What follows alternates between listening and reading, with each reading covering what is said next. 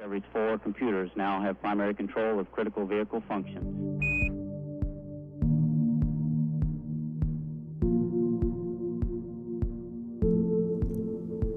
Du lytter til Ida Space Talks, en podcast om rummet over os, om hvordan universet har haft indflydelse på vores selvforståelse og vil præge vores fremtid. Ida Space Talks er udgivet af Ida, fagforening for teknologi, IT og naturvidenskab, i samarbejde med det faglige netværk Ida Space. Mit navn er Tino Tønnesen, og det er mig, der er vært på Ida Space Talks.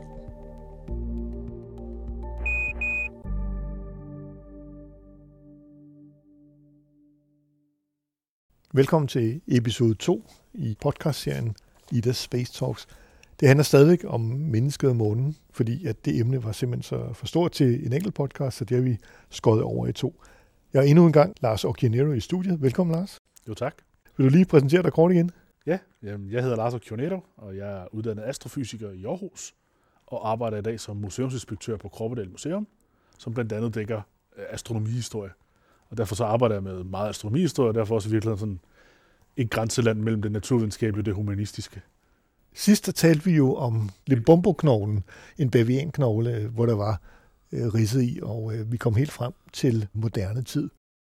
Lars, når vi taler moderne tid, så starter det vel med Newton, eller tager jeg fejl? Øh, man kan definere moderne tid på rigtig mange forskellige måder. Man kan sige fysisk set, så øh, Newtons udgivelse af Philosophia Naturalis Principia Mathematica, eller naturfilosofi på matematisk grundlag, i 1686, er en definerende øh, element i fysikken. Fordi den bog er i virkeligheden grundbogen, altså det er den fundament, som det fag, vi kalder fysik, i virkeligheden baserer sig på. Alt det fysik, man lærer i gymnasiet, og man lærer i store dele også af universitetet, altså alt sådan noget med mekanik og kræfter og tyngdekraften og Newtons tre love, de stammer fra den her bog. Og på den måde, så kan man sige, at den er i hvert fald så skældsættende, at jeg vil våge at påstå, at det kan man godt være bekendt at sige, at det med den bog, at den moderne verden starter fysisk set.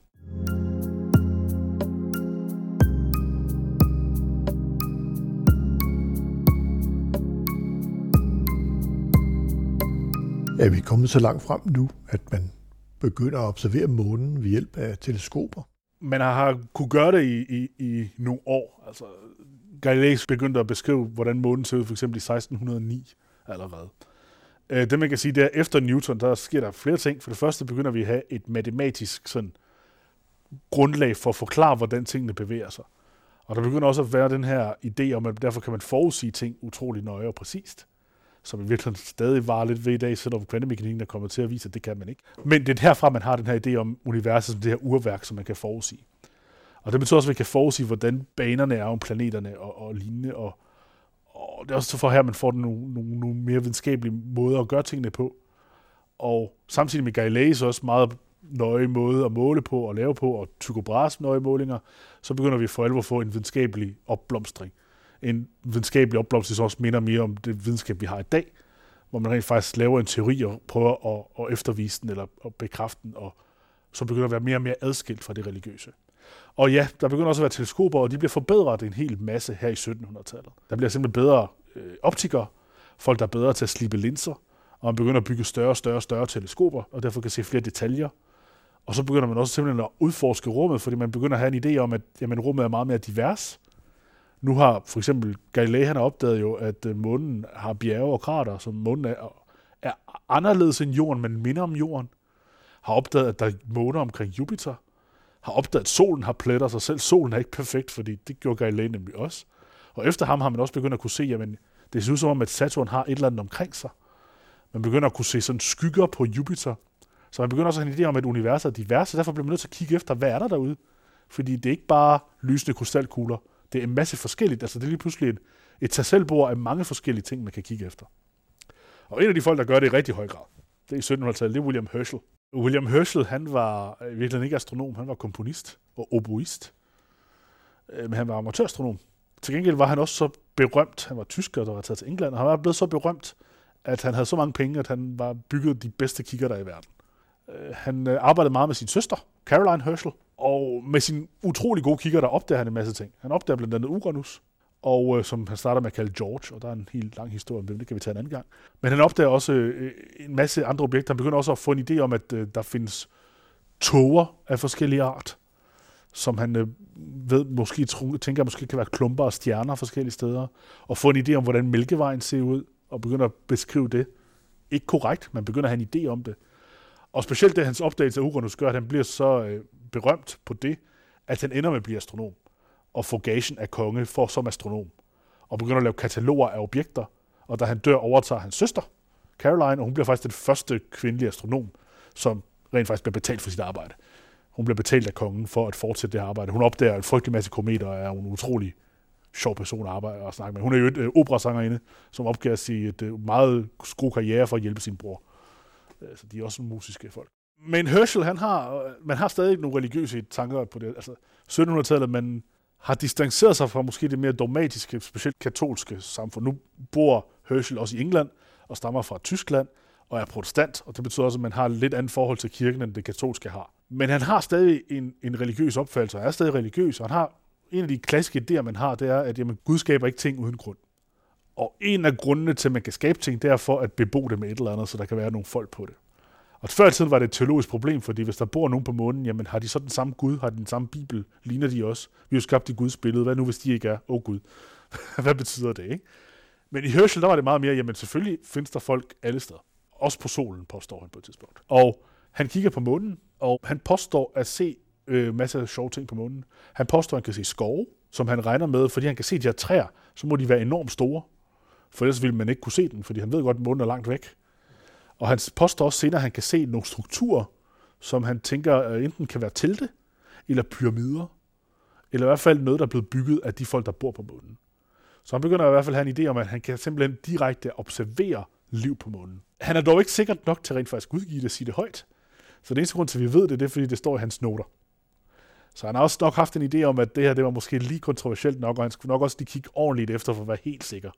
Men han er en af de første til at påstå, at i hvert fald at kunne se noget tegn på liv på munden.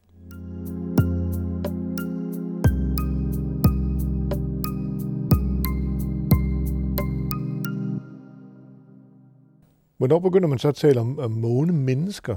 Jamen, det har man jo gjort tidligere, kan man sige. Der er nogle flere historier om månemennesker. Altså, hvis vi går helt tilbage til det mytiske, har vi jo haft månemennesker, og vi har haft den japanske historie om øh, måneprinsessen. Den første, der påstår, altså, hvor man virkelig som videnskabeligt snakker om månemennesker måske, det er også lige omkring Herschels tid. En af de første sådan historier, der er om observationer af månemennesker fra jorden, er også knyttet til Herschel. Det er så Herschels søn, John Herschel. Det sjove er bare, at øh, der er en lang historie om, at øh, John Herschel han har bygget et meget, meget stort teleskop. Og med den her, han er jo professionel astronom også, og med den her, der har han øh, kigget på månen og set utrolig mange detaljer. Han har set uh, store skove og byer, og kunne se så, så tæt på månen, han har kunne se dyr, der går rundt på månen. Sådan nogle bisoner og enhjørninge og alle mulige ting. Og også en masse menneskelignende væsener med flagmusevinger, der flyver rundt på månen og har bygger store templer af krystal og, og sådan nogle øh, ting. Altså sådan en hel kultur, der bliver beskrevet. Men det må da have skabt nogle overskrifter dengang. Ja, det må man sige. Øh, det skabte specielt store overskrifter, fordi alt det her det blev publiceret i The Sun. Det viser sig bare, at øh, John Herschel ikke har noget med publikationen at gøre. Øh, The Sun øh, lavede en øh, ordentlig omgang fake news for alvor. Øh, det bliver kaldt The Great Lunar eller Hoax. Det er simpelthen en af deres journalister, Richard Locke, formentlig, han er i hvert fald anerkendt, han har været med til at skrive noget af det, som laver den her fantasihistorie og pinder det på John Herschel. Fordi John Herschel han var astronom, og han byggede store teleskoper. Men han har aldrig set nogen folk på månen, og det har han aldrig påstået, han har. Og han startede også med at synes, at det er en meget sjov historie. Men når folk kom for 100. gang og spurgte ham, når de der mennesker på månen, hvordan er de? Så blev han også lidt træt af det til sidst. Så den første på den her måde historie, det er virkelig også et godt eksempel på en af de tidlige sådan, øh, hoax-historier. Der er også nogen, der mener, at det er siden der The Sun er begyndt at bakke. En sjov ting også, at The Sun øh, blev også øh, kritiseret i hårde vendinger af Edgar Allan Poe, fordi Edgar Allan Poe et få år forinden havde selv skrevet en hoax-historie til et andet avis, som øh, handler om en øh, opdagelsesrejse, som hedder Hans Fall, som flyver i en luftballon til månen og opdager en masse ting. Det er så ikke en, der kigger på månen, men en, der faktisk flyver til månen, så det er så lidt en anden måde at gøre det på. Og øh, det laver han også en, en beskrivelse af, og laver også, det er faktisk udgivet i en af hans bøger. Øh, Edgar Allan Poe, han øh, skriver en hel del sci-fi faktisk i sin tid, udover han er mest kendt for gyser, men han skriver også en del sci-fi. ham med hans fald, han tager sig tilbage til jorden, og han vil ikke afsløre noget om månen, medmindre at øh, folk øh, tilgiver ham for øh, øh, en masse mor, han har begået, fordi der skal selvfølgelig være noget mor og blod, når det er et Allan på. Det, det er jo klart. Men Lars, når vi taler om folk, som beskriver månen og skriver bøger om månen, så tænker jeg straks på Jules Verne. Ja, han er nok den mest kendte af de her folk, som øh, skriver og beskriver ting om månen. Og det er jo, der er vi helt frem til 1865. Og Jules Verne, han er kendt for to bøger om mennesker til månen. Den første bog handler i virkeligheden om folk, der har en idé om, at, hvordan man kan komme til månen. De har en idé om at bygge en enorm stor kanon, og så øh, øh, kravle ind i en kanonkugle, og så blive skudt op til månen. Og hele den første bog handler om de politiske og økonomiske problemer med at få lov til at lave det. Og ender med, at de bliver skudt afsted, og så slutter bogen. Så lidt antiklimatisk. Om de når derhen eller ej, det er et godt spørgsmål. I toeren, der finder man så ud af, at det gør de faktisk ikke, fordi de har regnet forkert. Jules Verne kan godt lide at være meget videnskabelig omkring sine ting. Han er meget sci-fi og tør på den måde, at han rent faktisk bruger videnskab til at forklare tingene. Det er så for, at man siger, at Kepler var meget sci-fi, for det er faktisk bruger videnskab til at lave historier med. Og på samme måde Jules Verne er også en, der laver, bruger videnskab til at lave historier med. Og jeg kan godt have det i hvert fald, at det er plausibelt. Og han, nok, han har nok en idé om, at den med at beskrive, hvordan det er at være på månen og månemennesker, det, det kan godt blive for langt ude. Så de her folk, de, i stedet for at flyve til månen, så flyver de omkring månen. Og i kredsløb om månen. Det er også en ret sjov tanke, for det der med at gå i kredsløb om noget, igen, vi har lige haft Newton øh, for ikke så godt 100 år siden, så nu begynder man at have en idé om, hvordan kredsløb virker, og det begynder også at blive en naturlig del for folk at tænke over kredsløb.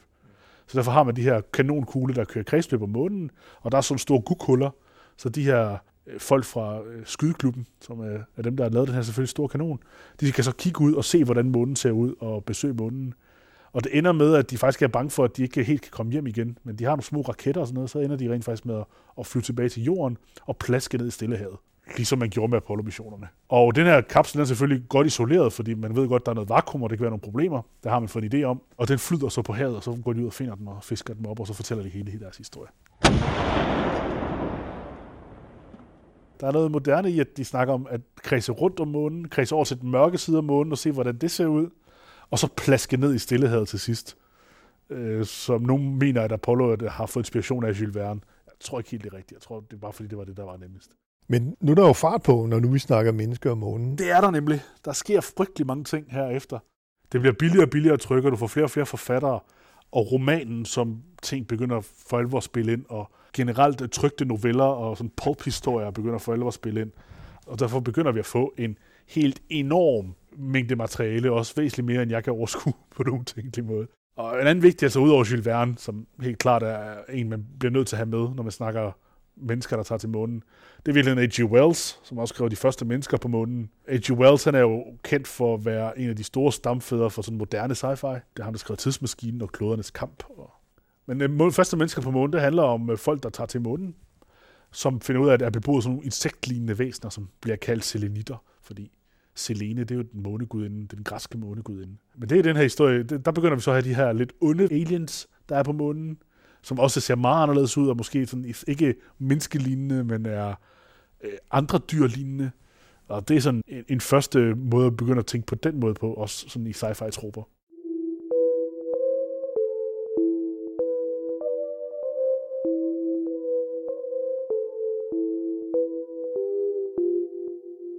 Vi er nu i 1900-tallet, og det er også her, man begynder at lave film, og blandt andet også film om månen. Gør det noget ved folks opfattelse af månen? Det gør det i nogen grad. Altså, billeder er jo, siger jo mere end så meget andet. Men de første film er jo meget primitive. En af de første film man, om månen og med månelanding, det er jo Méliès Rejsen til månen, som man ofte siger, det er en filmatisering af Jules Verne's bog. Øh, hvis man har læst Jules Verne's bog og ser filmen, så kan man se, at der er ret stor forskel mellem de to værker. De skyder nemlig op på månen med den her store kanonkugle. Faktisk første halvdel af filmen handler også om det her med politisk for, for hvordan, og, og økonomien. Og så skyder de nemlig op øh, på månen, og månen får øh, den her kanonkugle i øjet, som det her klassiske billede, som er meget kendt. Og så det betyder, at de lander rent faktisk på månen, og går rundt på månen, og møder de her underlige alienvæsener fra E.G. Wells bog. Og det ender med, at de stikker igennem kapslen, og så er der en, der sådan hiver fat i kapslen, og så falder den ned i stillehavet. En fantastisk film på mange måder. Det er det. Jeg tror faktisk også, man kan finde den på YouTube, hvis man leder efter den. Men det gør jo også, at månen mister noget af sin glans film er jo stadig noget, som ikke bliver set af så frygtelig mange på den måde. Men ideen om månen som noget eterisk guddommeligt, den er sådan helt død på det her tidspunkt. Altså man kan sige, at månen har mistet sin guddommelighed. Det har den. Øh, den har stadigvæk, kan stadig godt bruges som symbolik øh, på forskellige ting, men, men den er ikke længere sådan en, øh, en absoluthed på den måde. Men så nærmer vi os øh, verdenskrigen. Der, hvor for alvor så sker noget i, i sådan måden at tænke på månen på, kan man sige, og, og rejse til månen på, det er i forbindelse med 2. verdenskrig. Fordi i løbet af 2. verdenskrig finder man ud af, at det med rent faktisk at flyve væk fra jorden, kan lade sig gøre. Fordi det er her, man for første gang sender et menneskeskabt objekt i rummet. Ikke i kredsløb, den falder lige ned igen i London, desværre. Øh, fordi det første menneskeskabte objekt, der rent faktisk krydser Karmin-grænsen, altså rent faktisk ryger ud i rummet, det er V2-bomberne, som bliver skudt afsted fra Tyskland for at ramme London. Det er en øh, brilliant raketmager, som hedder von Braun, der finder ud af, hvordan man bygger dem. Og von Braun, han kan godt lide at bygge raketter, om der er mennesker ombord, eller om der er bomber ombord, det er han egentlig lidt mere ligeglad med. Men øh, det første raket, der faktisk virker på den måde, og faktisk flyver ud, det er altså det tyske V2-bomber.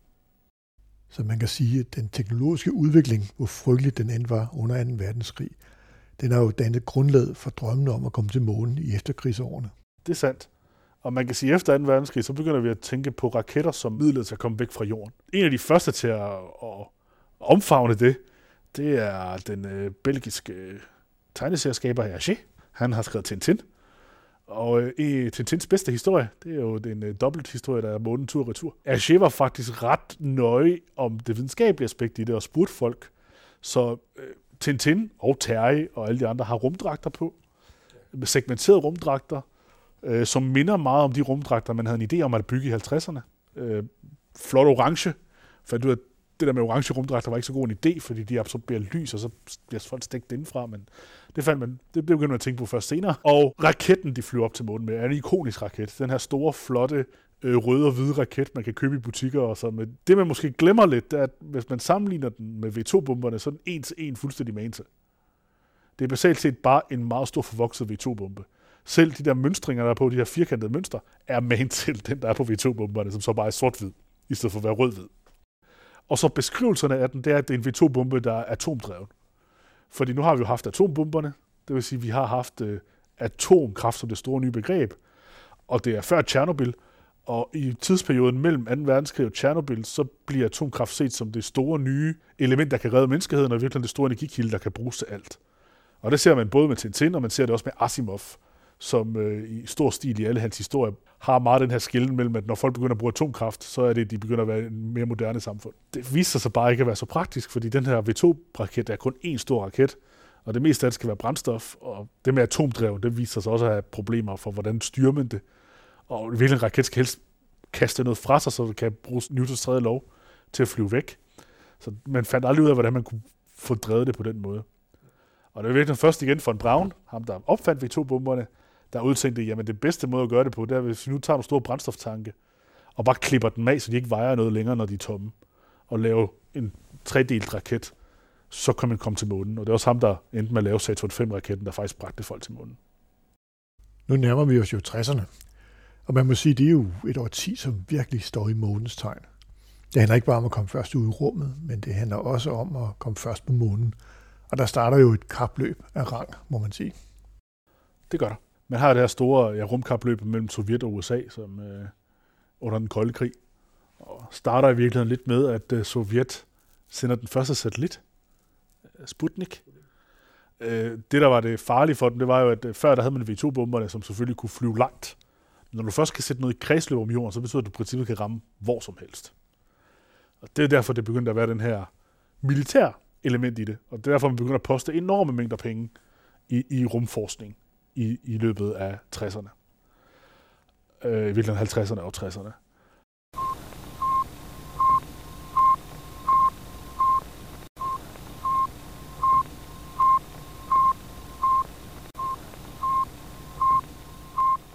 Og øh, i starten af 60'erne har du jo en berømte tale med Kennedy, der siger, at øh, vi skal til til månen, ikke fordi det er nemt, men fordi det er svært. Fordi nogle gange så skal man gøre svære ting. Og han vil gerne gøre det i det årti. Altså, vi skal til månen i løbet af 60'erne. Og det når de faktisk lige præcis i 69. Blandt andet takket være at hive Van Braun ud af, af fængslerne og, og få hjælp af ham. Det er jo hele Apollo-missionen. Igen noget, der er opkaldt efter noget, der har noget med månegud at gøre. Det er så godt nok broren til måneguden, fordi han er solgud, men øh, Artemis, hun er månegudinden. Ja, vi kender godt Apollo-missionerne. Starter med en øh, mission, der går helt galt, der eksploderer raketten, og så får man nogle missioner, der stille og roligt sender øh, ubemandede missioner afsted, og så senere bemandede missioner i kredsløb om månen, og så til sidst Apollo 11 i 69, hvor man lander de første øh, to mennesker på månen, øh, Neil Armstrong og Buzz Aldrin. Okay, engine stop. Houston, uh, Tranquility Base here. The Eagle has landed. Roger, Twang- Tranquility. We copy you on the ground. You got a bunch of guys about to turn blue. We're breathing again. Thanks a lot. Og under det hele det her Apollo-projekt har man en masse spekulationer om månen. Fordi man ved, at månen er ligner jorden på nogle punkter. Der er bjerge og krater. Man ved, at den er grå. Øh, man ved, at tyngdekraften ikke er så stor på den, fordi man kan måle, hvor tung den er. Men for eksempel sådan noget med, er, er månen helt porøs? Eller er det noget, man faktisk kan gå på? Det ved man ikke. Så man ved, at Neil Armstrongs øh, bedstemor var utrolig bekymret for, at Neil Armstrong ville blive slugt ind i munden, da han landede der. Simpelthen fordi den var blevet helt blød, og så ville han bare sådan ligesom kviksand blive slugt derned. Så der var en masse sådan nogle elementer af, men hvordan er det rent faktisk at være der på? Og da man først landede på munden, der var man også lidt, fordi den fulgte meget tyndt sand. Så da man begyndte at gå på den, så kunne man også godt mærke, okay, det er meget tyndt i virkeligheden, det her. Men også det med at gå på månen, fordi det der med mindre tyngdekraft havde man ikke oplevet før. Så det man ikke faktisk, man kan ikke gå på den, man bliver så hop på den. Blev den også lydet så lære. Så der er en masse elementer, man pludselig lærte af at være på månen. Øh, også det med bedømmelse af afstande pludselig er meget sværere, når man ikke har en atmosfære at gøre op i og sådan nogle ting. Det var også der, hvor der, hvor der først kom øh, film fra månen, filmklip med, med, med øh, Buzz Aldrin og Neil Armstrong, som, som øh, hopper rundt på månen. Og det har vel på en eller anden måde afmystificeret månen i, i menneskets opfattelse af den. I nogen grad, ja, og samtidig har det også inspireret mennesker i enorm høj grad. Altså, månelandingen i 69 var en af de mest fulgte begivenheder overhovedet jo. Jeg tror stadigvæk i dag i virkeligheden. Øh, folk fulgte det utroligt nøje med, og, og, gerne ville se videoerne af folk, der landede deroppe. Og, og, og det var en enorm begivenhed, og enorm øh, i virkeligheden øh, ud, øh, begivenhed for menneskeheden på mange måder. De efterlader også ting deroppe, som i virkeligheden hylder menneskeheden mere end Amerika, selvom de også hylder Amerika med flag og sådan noget. Ikke? Altså, men de efterlader sådan en besked om, at det her det er for, for the peace of all mankind, selvom det i virkeligheden var en militær operation. Men jo, så snart man er nu på månen, så har man set, hvordan det ser ud. Så der er grænser for, for eksempel, så kan man ikke længere snakke om månemænd, og rent faktisk synes, at det på nogen måde har noget plausibilitet over sig. Kan man sige, det gjorde de heller ikke i 1800-tallet. Øh, mange af folk snakker om månemænd, men mere som sådan symbolsk, eller sådan noget sjovt, men man vidste godt, der brød nok ikke nogen derop. Men nu var man i hvert fald helt stensikre, og der ikke var nogen, heller ikke tegn på civilisation, eller ting, der gemte sig. Men, øh, men samtidig inspirerede det folk utrolig meget til, til det videnskabelige. Der var også en boost i videnskab der i, i 70'erne, starten af 70'erne. Andre sjove ting, man også spekulerede på månen alligevel, det var, vi, vi, okay, vi regner ikke med, at der bor nogen på månen, men der kan da godt være bakterier på månen. Så da Neil Armstrong og Buzz Aldrin, og virkelig også øh, Michael Collins, som var ham, der parkerede rumskibet og holdt den i kredsløb, øh, de kom tilbage til jorden, så blev de faktisk sat i isolation i, i nogle uger, for at være sikker på, at de ikke bragte øh, sygdomme med sig. Så de hyggede sig i isolationskammer, og man sørgede meget for ikke at, at interagere med dem direkte, fordi hvad nu hvis man spredte en månesygdom, som der ikke var nogen kur til? Nu har vi lige opdaget en pandemi, og det ville nok have været vand i forhold til en øh, pandemi på noget helt andet. Så fuldstændig ukendt øh, mikroorganisme. Men efter den første månelanding, så har man været der et par gange, og så er det gået af mode.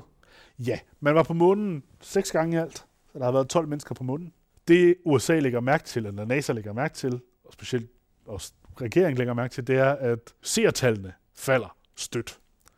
Og det er også fordi, igen, det der med afmystificering, som du har ret i, det er utroligt inspirerende, at vi kan komme til månen. Og det er også mega fedt, at vi kan gøre det anden gang. Og så kan vi sende en bil til månen. Men mennesker, vi er altså nogle mærkelige væsener. Så når vi først har gjort det, så lidt, åh ja, nu kan vi jo godt. Nu er det jo bare blevet hverdag. Det er på ingen måde at hverdag at tage til månen. Og det har det aldrig været, og det ville det aldrig blive, tror jeg ikke. Men det bliver begyndt at blive sådan en opfattelse i løbet af 70'erne. Og derfor skal man også finde på flere og flere ting. Og på et tidspunkt så, man har faktisk projekter om Apollo 18, men den bliver simpelthen skrottet, fordi der er ikke rigtig nogen interesse i længere. Der er ikke en propaganda-interesse. Det er virkelig også en af årsagerne til, at man laver. Der er ikke den her store propagandamagt i det længere. Og man vil hellere bruge midlerne på alt muligt andet. Øh, så derfor så går det af mode, og man tager ikke til månen igen efter Apollo 17. Man har sendt satellitter til kredsløb om månen, og man har sendt robotter, der er landet på månen, men man har ikke sendt mennesker til månen siden, nej. Så efter Apollo 17-missioner der i slutningen af 72, så røg interessen for månen, og det varede jo i flere årtier. Men i dag, så er der jo kommet en ny interesse for månen. Ja, også litterært kan man også godt se, at månen begynder at komme lidt i baggrunden. Øh, I løbet af 60'erne og 70'erne er der masser øh, af historier om månen, og hvordan man kan bruge månen. Der er også en masse historier om, hvordan man bruger månen og til forskellige ting. Nu går man fra at bare besøge månen til at bruge månen. Og det er virkelig også de tanker, NASA begynder at have senere.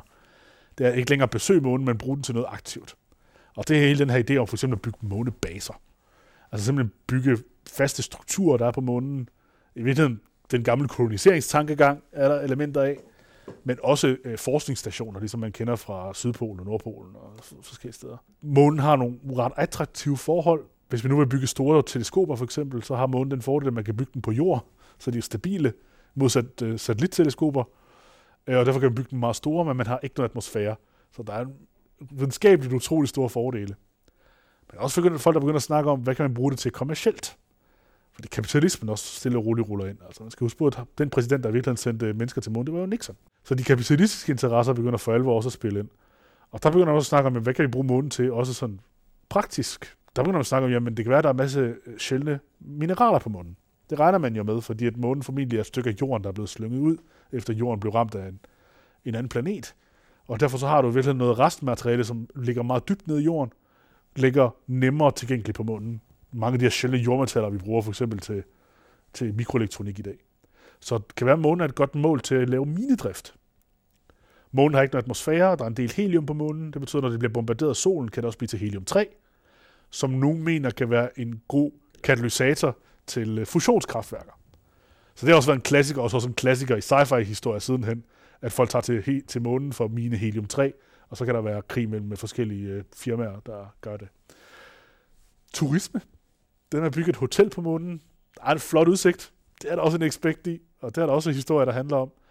Og det er der også reelt set, der er der også nogen, der tager, har de tanker også i dag i virkeligheden.